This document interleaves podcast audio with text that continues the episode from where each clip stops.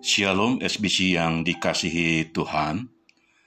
Apa kabar semuanya? Mari kita akan persiapkan hati dan pikiran kita sekalian untuk bersama-sama kembali kita mengikuti persekutuan doa hari Rabu yang pada hari ini jatuh pada tanggal dua puluh Januari tahun dua ribu dua puluh satu.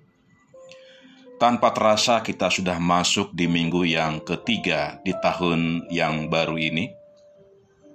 Kita sungguh-sungguh boleh bersyukur, berkenan menikmati berkat-berkat dan pemeliharaan Tuhan kita Yesus Kristus.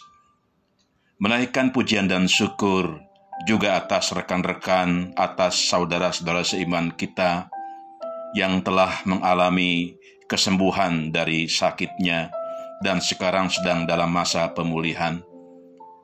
Kita menaikkan pujian syukur untuk karya Tuhan, untuk kebaikan dan kuasa Tuhan yang berlaku atas setiap pribadi kita, khususnya bagi mereka yang telah disembuhkan dari sakit penyakitnya.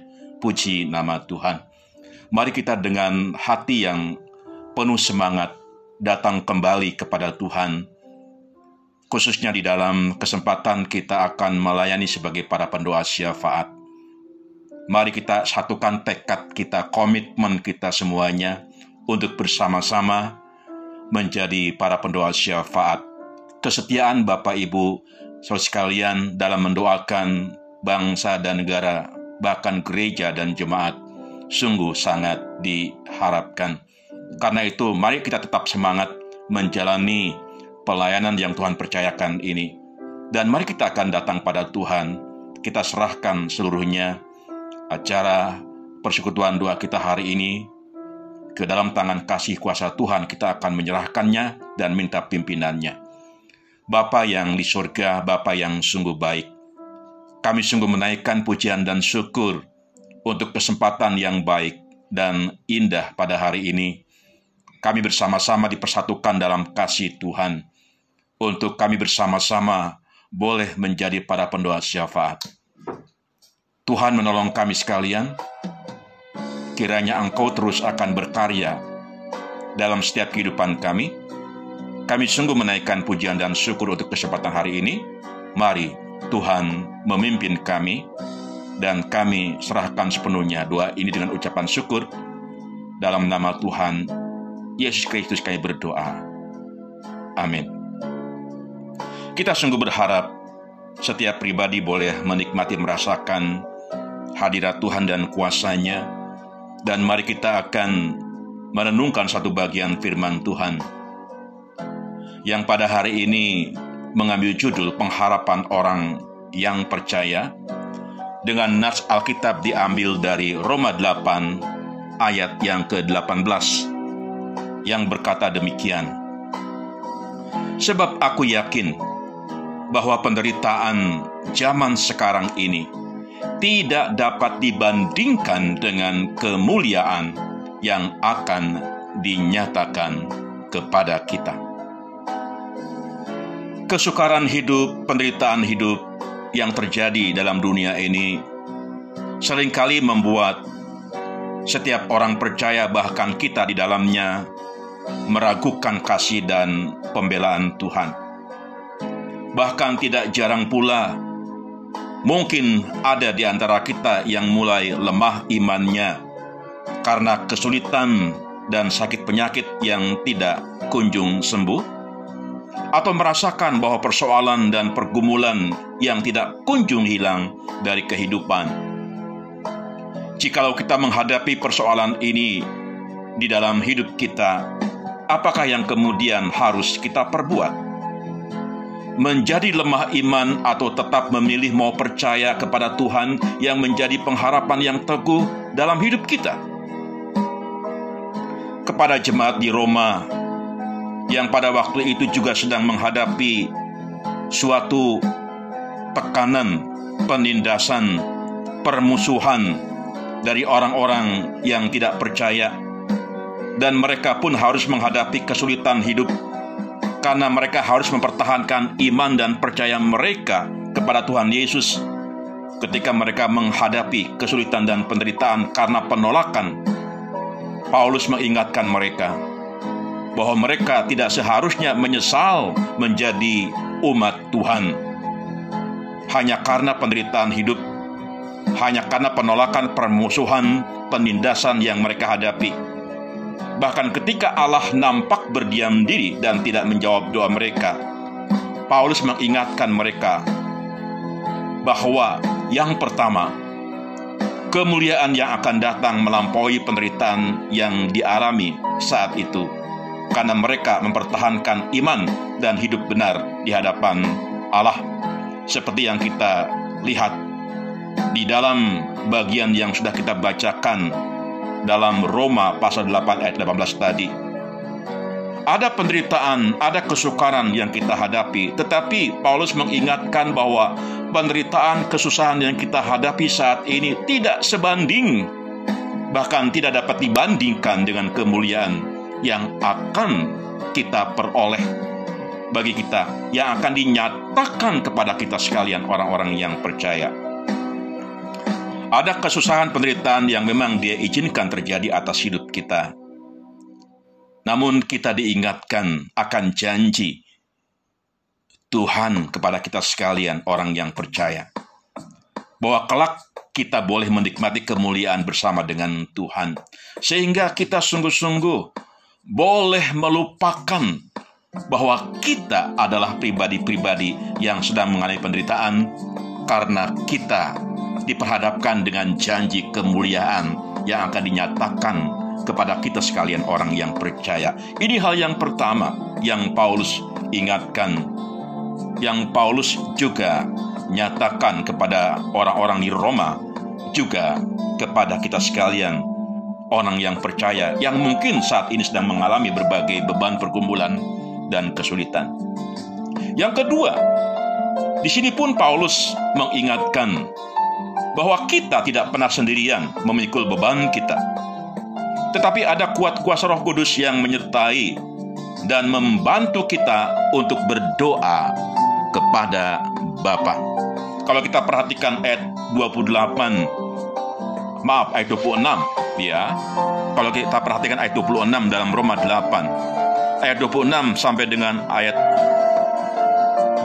yang ke dua puluh tujuh, dikatakan dengan jelas kepada kita sekalian.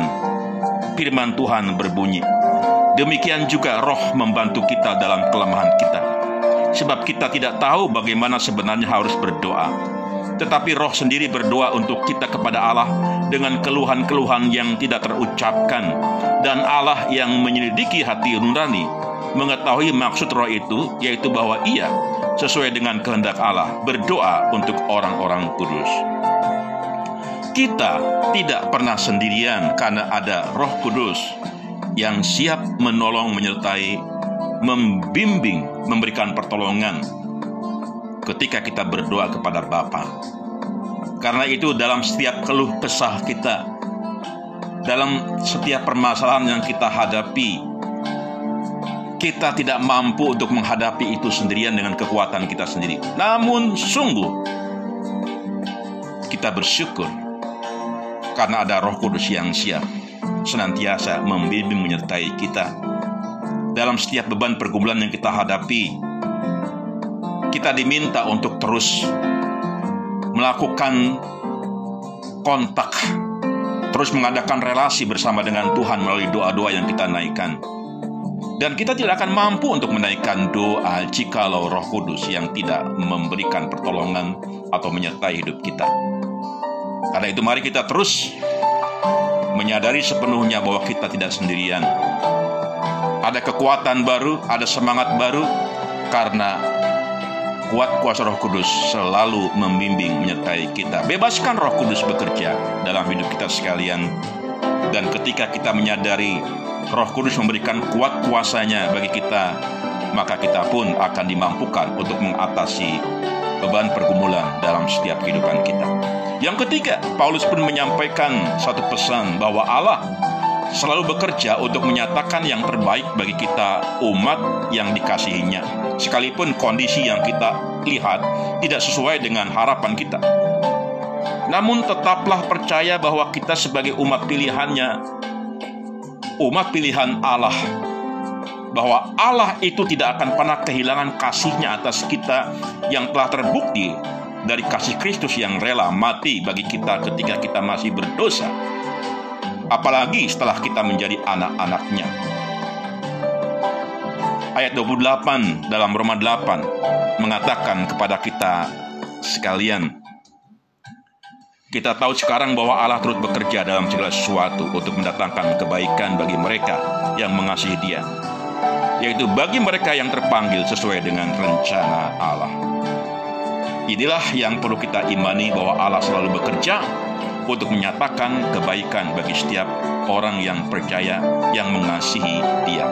Karena itu, apakah layak kita meragukan kasih dan kepedulian Tuhan dalam kehidupan kita? Ada beban pergumulan, benar. Ada persoalan, mungkin.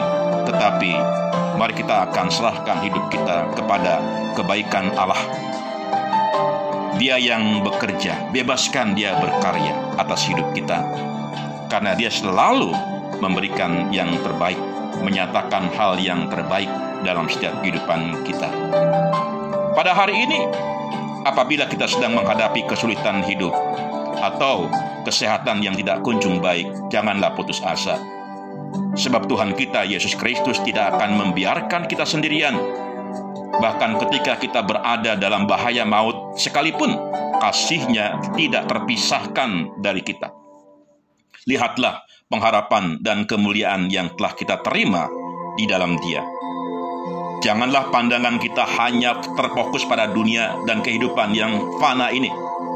Sebaliknya, marilah kita belajar untuk mengarahkan diri kita kepada janji Tuhan yang memberikan kepastian di dalam pengharapan dan masa depan kehidupan kita.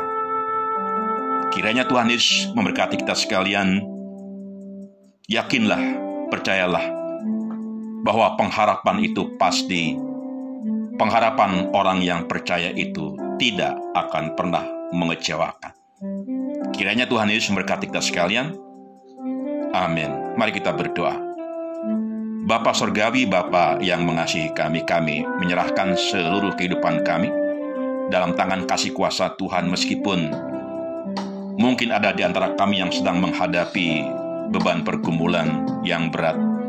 Namun kami percaya bahwa apa yang sedang kami hadapi adalah sesuatu yang bersifat sementara. Sesuai dengan waktunya Tuhan, maka Tuhan pun akan mengangkat semua beban persoalan yang kami hadapi, dan kami boleh menjadi orang-orang yang menang atas setiap masalah. Bahkan lebih dari itu, kami menjadi pribadi-pribadi yang kelak akan melihat kemuliaan Tuhan yang dinyatakan. Terima kasih. Kami mohon Engkau tetap menyertai, mengiringi setiap langkah hidup kami. Dengan menaikkan syukur kami angkat doa ini dalam nama Tuhan Yesus Kristus, Allah kami yang hidup. Amin. Jemaat yang dikasihi Tuhan, mari kita akan siapkan hati kita sejenak untuk kita masuk dalam doa doa syafaat. Mari dengan sepenuh hati kita mengangkatnya dengan tekad dan komitmen, dengan kebersamaan. Kita mau mendoakan berbagai pergumulan doa kita. Kita doakan gereja kita, doakan bangsa negara kita. Bahkan kalau ada doa-doa pribadi, dipersilakan. Mari kita akan mengangkat doa syafaat ini bersama-sama. Tuhan Yesus memberkati kita sekalian. Selamat berdoa syafaat. Amin.